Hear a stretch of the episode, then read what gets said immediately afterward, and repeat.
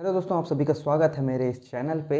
ये है chapter number 16 from the book the discipline trader, जिसका नाम है द स्टेप्स टू सक्सेस। तो इस पर्टिकुलर चैप्टर में सात ऐसे स्टेप्स को बताया गया है जिसको फॉलो करके we can achieve success in our trading career तो इस चैप्टर को बिल्कुल भी मत मिस करिए। ये लास्ट चैप्टर इस बुक का and the most important chapter है। तो चलिए without any further delay direct चलते हैं इन सेवन स्टेप्स को समझने के लिए। सो लेट्स गेट स्टार्टेड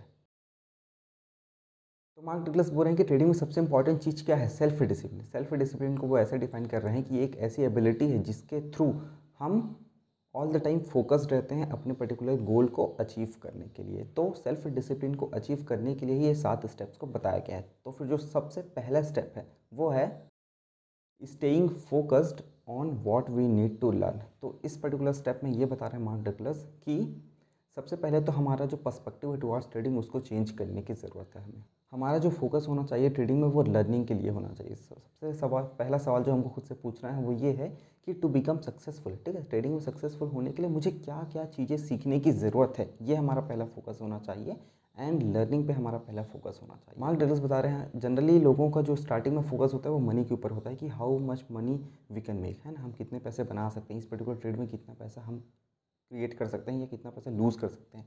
तो ये सब चीज़ों पे फोकस नहीं होना चाहिए। इंस्टेड हमारा फोकस होना चाहिए कि हमको क्या सीखना है स्टार्टिंग में। हमको कैसे ट्रेड को एग्जीक्यूट करना है, हमको कैसे अपॉर्चुनिटीज़ को ढूंढना है, हमको कैसे डिसिप्लिन में रहना है। तो ये सब चीज़ों पे हमारा पहला फोकस होना चाहिए। वो बता रहे हैं, अगर हमारा फोकस मनी पर है तो हर मोमेंट हम ट्रेड या मार्केट पर रहेंगे तो क्या पे फोकस करेंगे? यार, इस पर्टिकुलर ट्रेड से मेरा इतना पैसा लूज़ हो सकता है, इस पर्टिकुलर ट्रेड से मैं इतना अर्न कर सकता हूँ। हमारा फोकस इस पर रहेगा। ये सही चीज़ नहीं है फॉर बिगनर्स अगर हमारा जो फोकस है वो सेकंड चीज़ पर है लर्निंग पर तो क्या होगा कि हम मार्केट के स्ट्रक्चर को देखने की कोशिश करेंगे, देखने की कोशिश करेंगे कि मार्केट क्या करना चाह रहा है, कैसे चार्ट पैटर्न फॉर्म हो रहा है एंड क्या स्ट्रक्चर हो रहा है, कहाँ एंट्री मिलेगी, कहाँ एग्जिट मिलेगी। तो फ़र्स्ट इंपॉर्टेंट स्टेप्स यही है कि हमारा फोकस किस पर होना चाहिए? लर्निंग पर, कि हमको क्या चीज़ सीखने की ज़रूरत है इंस्टेड ऑफ़ मेकिंग मनी क्योंकि जो पैसे बनते हैं मार्केट में, वो बाई प्रोडक्ट होता है हमारे स्किल्स का, हमारे एबिलिटी का। So this was the most important step and the first step कि हमारा फोकस होना चाहिए what we need to learn in order to make money यहाँ पर मिस्ड अपॉर्चुनिटी के कॉन्सेप्ट को बता रहे हैं मार्क टिकलस बोल रहे हैं कि देखिए मिस अपॉर्चुनिटी इतनी खतरनाक चीज़ है ना कि जब हमको बहुत बड़ा लॉस होता है तो जिस प्रकार का पेन हमको फील होता है ना सिमिलर काइंड ऑफ़ पेन या फिर उससे ज़्यादा बड़ा पेन उससे ज़्यादा बड़ा स्ट्रेस उससे ज़्यादा बड़ी एनजाइटी मिस्ड अपॉर्चुनिटी के कारण हमारे अंदर आती है। लेकिन हमको इस बात को समझने की ज़रूरत है कि मिस्ड अपॉर्चुनिटी होती क्या है। ये हमारे सिर्फ़ दिमाग की एक भ्रांति होती है, जिसमें हमको लगता है कि वो भी ट्रेड खत्म होने के बाद, जब मार्केट ओवर हो जाता है, उसके बाद हमको चार्ट पैटर्न को देख के लगता है, यार, इतना लंबा रैली था जिसको मैंने मिस कर दिया। अगर इस ट्रेड में रहता तो मेरे को इतना बड़ा प्रॉफिट हो सकता है।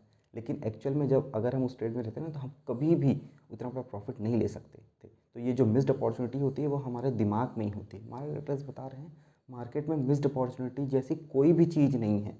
क्योंकि बता रहे हैं, ये मार्केट जो है, वो हर टाइम रहने वाला है, हमेशा रहेगा।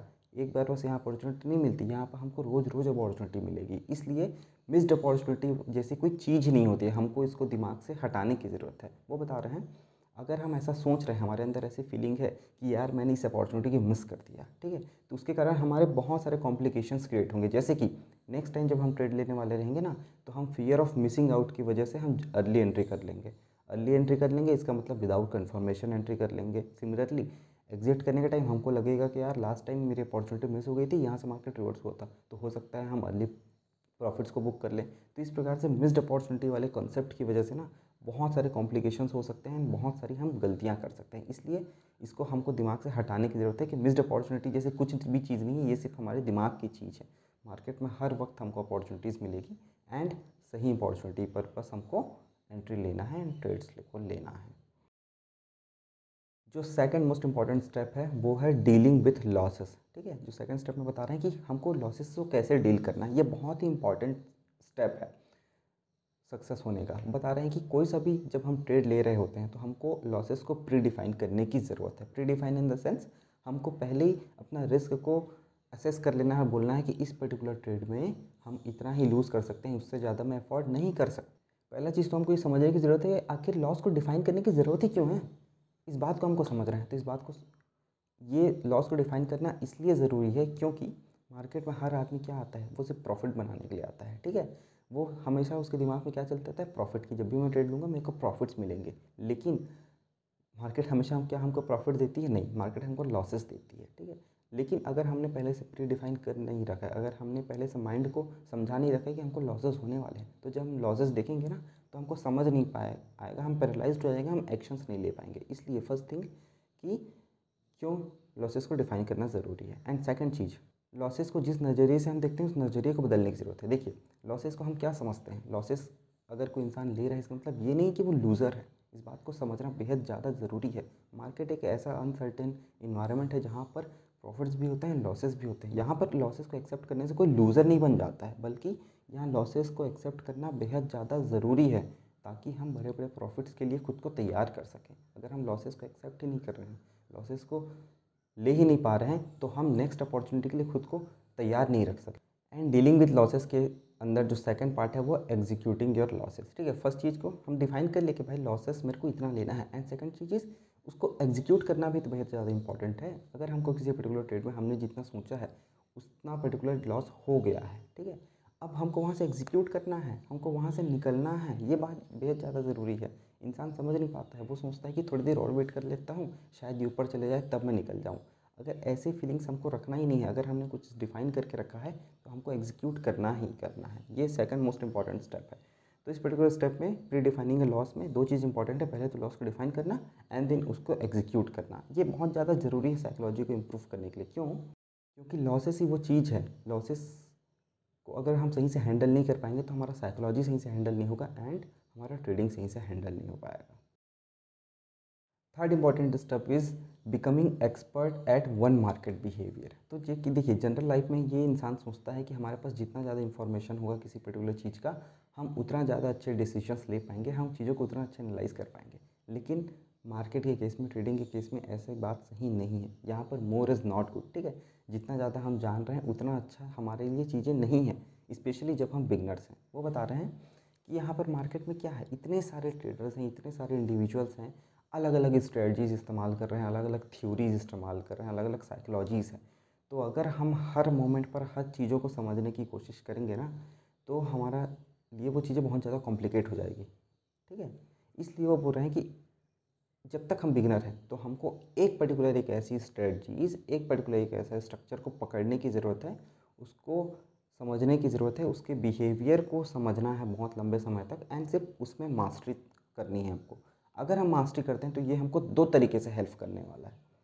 पहला ऐसा कि ये हमारे अंदर एक कॉन्फिडेंस बढ़ा देगा, ठीक है? क्योंकि हमने इसको लंबे समय तक फॉलो किया है, उसके बिहेवियर को समझा है, वो कैसे रिएक्ट करता है, किस पर्टिकुलर सिचुएशन में हम उसको जानते हैं तो ये हमारे अंदर एक कॉन्फिडेंस देगा और हमको बताएगा कि यस किसी भी पर्टिकुलर कंडीशन में, इस सेटअप में कैसे एक्शंस लेना है, वो मुझे पता है। एंड सेकंड चीज़ अगर हम सिर्फ़ एक सेटअप को फॉलो करते रहेंगे, उसमें मास्टरी करते रहेंगे ना तो हम सिर्फ़ एक ही अपॉर्चुनिटी को ढूँढने की कोशिश करेंगे जो इस पर्टिकुलर सेटअप से मिल रहा है। एंड इसके अलावा जितने भी अपॉर्चुनिटीज़ मिलने वाली है, हम सब उसको पास ऑन करेंगे। एंड ये बेहद ज़्यादा ज़रूरी है मार्केट में कि हमको मार्केट को जाने देना है। मार्केट में कुछ नहीं करना, भी बहुत कुछ करना होता है ट्रेडिंग में। इस बात को समझना है।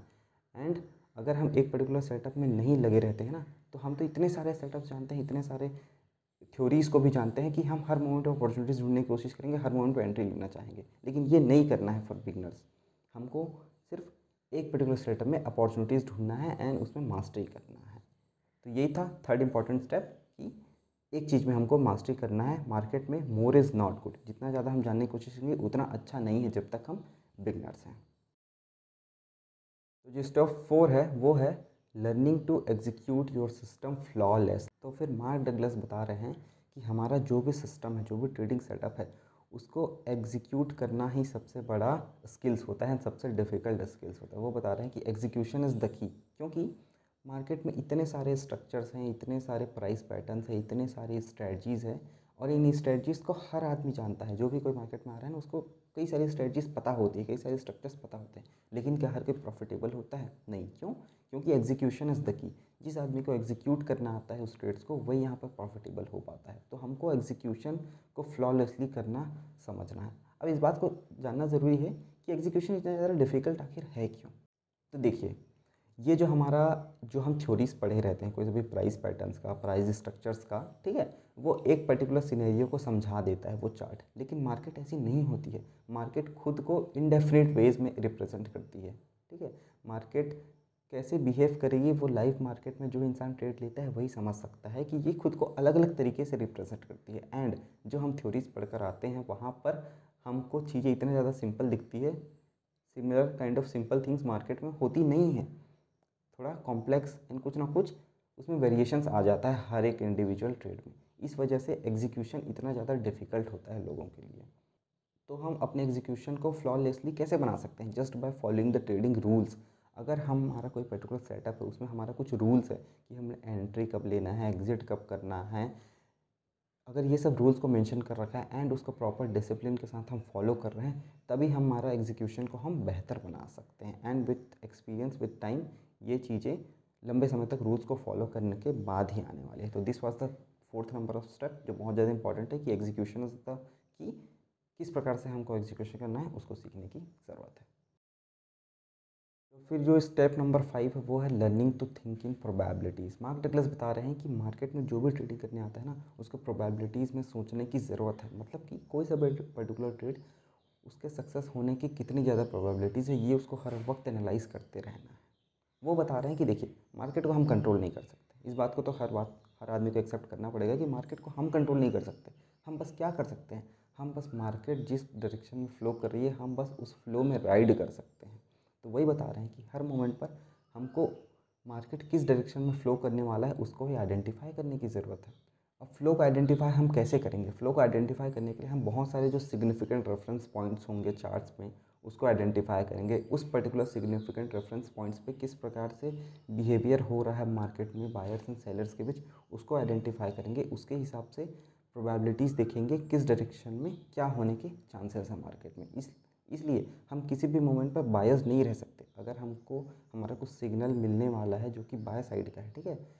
तो हम उस पर सिर्फ़ बाय साइड में बायस नहीं हो सकते। हमको प्रोबेबिलिटीज़ में सोचना है यार कि ये नीचे भी जा सकता है एंड ऊपर भी जा सकता है। एंड किस साइड जाने की प्रोबेबिलिटीज़ कितनी है?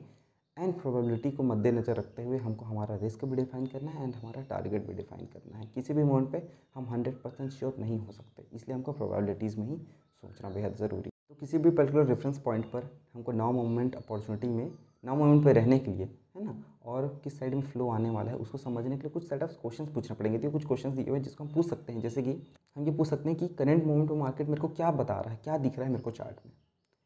मार्केट में स्ट्रेंथ किस साइड ज़्यादा हो रहा है? मोमेंटम किस साइड दिख रहा है? हम क्या ये जो ट्रेंड चल रहा है, वो थोड़ा बहुत वीक हो रहा है? ये जो रिट्रेसमेंट हो रहा है, ये नॉर्मल रिट्रेसमेंट है या फिर सच में मोमेंटम के साथ ये रिट्रेसमेंट डाउन के साइड आ रहा है? तो इस प्रकार से किसी भी सिग्नल फ्रंट पे ये सब कुछ सेट ऑफ़ क्वेश्चन है जिसको हम पूछ सकते हैं और फ्लो को आइडेंटिफाई कर सकते हैं। तो फिर जो सिक्स इंपॉर्टेंट स्टेप है, वो है लर्निंग टू बी ऑब्जेक्टिव ठीक है मार्क डगलस का कहना है कि मार्केट में हमको हर टाइम ऑब्जेक्टिव रहना है ऑब्जेक्टिविटी थिंकिंग रखना है. ऑब्जेक्टिव थिंकिंग का मतलब ये होता है, इस बात को समझना कि मार्केट इज़ सुप्रीम मार्केट में किसी भी मोमेंट पर कुछ भी हो सकता है. हमारे दिमाग में अगर ये मेंटल बैरियर है कि हम जैसा सोच रहे हैं, वैसा ही हो तो ये हमारे लिए डिज़ास्टर्स है. ये हमको ये चीज़ हमको फेलियर ही देने वाली है.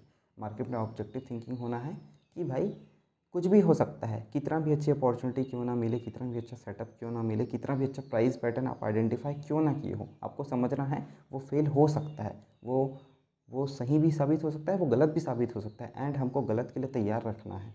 एंड तैयार रहने के लिए सबसे इंपॉर्टेंट क्या है? इस बात को एक्सेप्ट करना कि हम गलत हो सकते हैं। इस बात को एक्सेप्ट करना मार्केट कुछ भी कर सकती है मार्केट सुप्रीम है। इसलिए हमको हर मोमेंट पर मार्केट को ऑब्जेक्टिव मार्केट में ऑब्जेक्टिव थिंकिंग ही रखना है। देखिए, अगर कोई इंसान के अंदर ऑब्जेक्टिविटी थिंकिंग नहीं है तो इसको बहुत ज़्यादा प्रॉब्लम क्रिएट कर सकता है। देख लीजिएगा जैसे कि कोई आदमी है, जो ये सोच कर आ रहा है कि भाई, इस पर्टिकुलर पॉइंट से मार्केट अब जाने वाला है, ये उसका थिंकिंग है। वो सिर्फ़ यही जानता है कि यहाँ से अब जाने वाला है, उसको कुछ अपॉर्चुनिटी दिखी होगी। लेकिन अगर वो ऑब्जेक्टिविटी थिंकिंग उसके अंदर नहीं है, और वो उसने इस चीज़ को सोचा ही नहीं कि भाई, वो नीचे भी जा सकता है तो अगर वो उसके अगेंस्ट जाने लगा ना, और उसको लॉसेस दिखने लगा तो रिएक्ट कैसे करेगा? वो तो बस ये एक्सपेक्ट करेगा कि मार्केट के ऊपर ही जाना है, ये कैसे हो रहा है। तो इस, ये सब चीज़ों के कारण उसके अंदर स्ट्रेस पैदा हो जाएगा, वो एनजाइटी आ जाएगी उसके अंदर, वो बहुत ज़्यादा हैरान, परेशान हो जाएगा। लेकिन अगर वहीं ये आदमी इस बात को समझता कि मार्केट तो ऊपर भी जा सकती है, नीचे भी जा सकती है, उसके अंदर ऑब्जेक्टिविटी थिंकिंग होती तो वो उतना ज़्यादा हैरान, परेशान नहीं होता। क्यों? क्योंकि इस बात को समझने के कारण वो पहले ही अपने रिस्क को डिफाइन कर लिया होता। तो वही बता रहे हैं, अगर हमारे अंदर ऑब्जेक्टिविटी फीलिंग है तो हमारे अंदर किसी प्रकार का प्रेशर नहीं आएगा, हम कुछ करना चाह रहे हैं, उसके लिए हमको कुछ प्रकार का फियर नहीं होगा, हमारे अंदर कोई सेंस ऑफ़ राइट या रॉन्ग नहीं होगा, क्योंकि हमको पता है मार्केट तो भाई कुछ भी कर सकती है। हमारे अंदर सेंस ऑफ़ रिजेक्शन भी नहीं आएगा, क्योंकि हमको पता है कि दोनों पॉसिबिलिटीज़ हर मोमेंट पर पॉसिबल है। तो इसलिए ऑब्जेक्टिविटी थिंकिंग का रखना बेहद ज़्यादा ज़रूरी है। This was the step number six and जो स्टेप नंबर सेवन्थ है, जो लास्ट स्टेप है, वो है learning to monitor yourself यहाँ पर मार्क टेक्लस बता रहे हैं कि हम मार्केट में क्या एक्शंस ले रहे हैं? हमारा जो थॉट प्रोसेस क्या है? हम कैसे सोच रहे हैं कि इस पर्टिकुलर मोमेंट पर? हमारे इमोशंस कैसे फ्लो कर रहे हैं? इन सब चीज़ों को मॉनिटर करना बेहद ज़्यादा ज़रूरी है। वो बता रहे हैं, हमने कुछ सेट ऑफ़ ट्रेडिंग रूल्स लिख रखे हैं, ठीक है? उस ट्रेडिंग रूल्स को हम फॉलो कर रहे हैं, ठीक है? फॉलो कर रहे हैं, लेकिन जब हम बिगनर्स हैं ना तो हम अलग अलग तरीके से फॉलो करेंगे। हम उसको फॉलो नहीं कर पाएँगे। इस बात को हमको समझना है। एंड हम क्या क्या मिस्टेक्स कर रहे हैं? क्यों फॉलो नहीं कर पा रहे हैं? क्या गलतियाँ कर रहे हैं? इस सब चीज़ों को हम सुधार कैसे कर पाएँगे? हम तभी सुधार कर पाएँगे जब हमारे पास उस चीज़ का रिकॉर्ड मेंटेन होगा। एंड जब तक हम उस चीज़ को मॉनिटर नहीं करेंगे रिकॉर्ड नहीं करेंगे तो हम इम्प्रूवमेंट कैसे लाएँगे? ठीक है? मान लीजिए आपने दस ट्रेड लिया हुआ है है ना?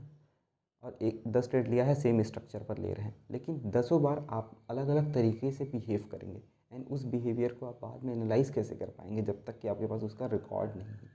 इसलिए बता रहे मार्क डिक्लस कि हमको हमारे एक ट्रेडिंग रूल्स जो है उसको फॉलो करने के साथ साथ हमको, हम कैसे इमोशंस फ्लो हो रहे हैं हर ट्रेड्स के साथ, उसको रिकॉर्ड करना बेहद ज़्यादा ज़रूरी है। ये हमारा ट्रेडिंग रूल्स का एक हिस्सा है एंड हमारा सक्सेसफुल ट्रेडिंग करियर का एक नम, एक स्टेप है, जो कि स्टेप नंबर सेवन तो इस प्रकार से इस चैप्टर में मार्क डगलस ने टोटल सात स्टेप्स को बताए हैं, जिस, जो हर एक ट्रेडर को सक्सेसफुल बनाने के लिए बेहद ज़्यादा ज़रूरी है। जैसे कि लास्ट चैप्टर में मार्क डगलस बताया था कि क्या होता है ट्रेडिंग रूल्स को जब हम लंबे समय तक फॉलो करते रहते हैं तो वो अपने आप हमारी हैबिट में आ जाती है एंड उसके बाद एक बार अगर वो हैबिट में बन गई तो फिर उस हैबिट को निकाल पाना ज़्यादा भी मुश्किल हो जाता है है ना? उस हैबिट को फॉलो ना करना ट्रेडिंग रूल्स को फॉलो ना करना हमारे लिए मुश्किल हो जाएगा। इसलिए हमको स्टार्टिंग में जितने भी रूल्स हैं, जितने भी हमारे स्टेप्स हैं, उसको हमको रिलीजियसली फॉलो करने की ज़रूरत है। तो दोस्तों this was the last chapter from this book and I hope कि आपको ये बुक जो है काफ़ी ज़्यादा पसंद आई होगी, ये प्लेलिस्ट काफ़ी ज़्यादा पसंद आई होगी। वीडियो पसंद आया प्लीज़ वीडियो को लाइक करिए कमेंट करके बताइए, ये सीरीज़ आपको कितनी अच्छी लगी थी। तो थैंक यू सो मच इस वीडियो को देखने के लिए। मिलते हैं आपसे नेक्स्ट वीडियो में। तब तक के लिए thank you so much bye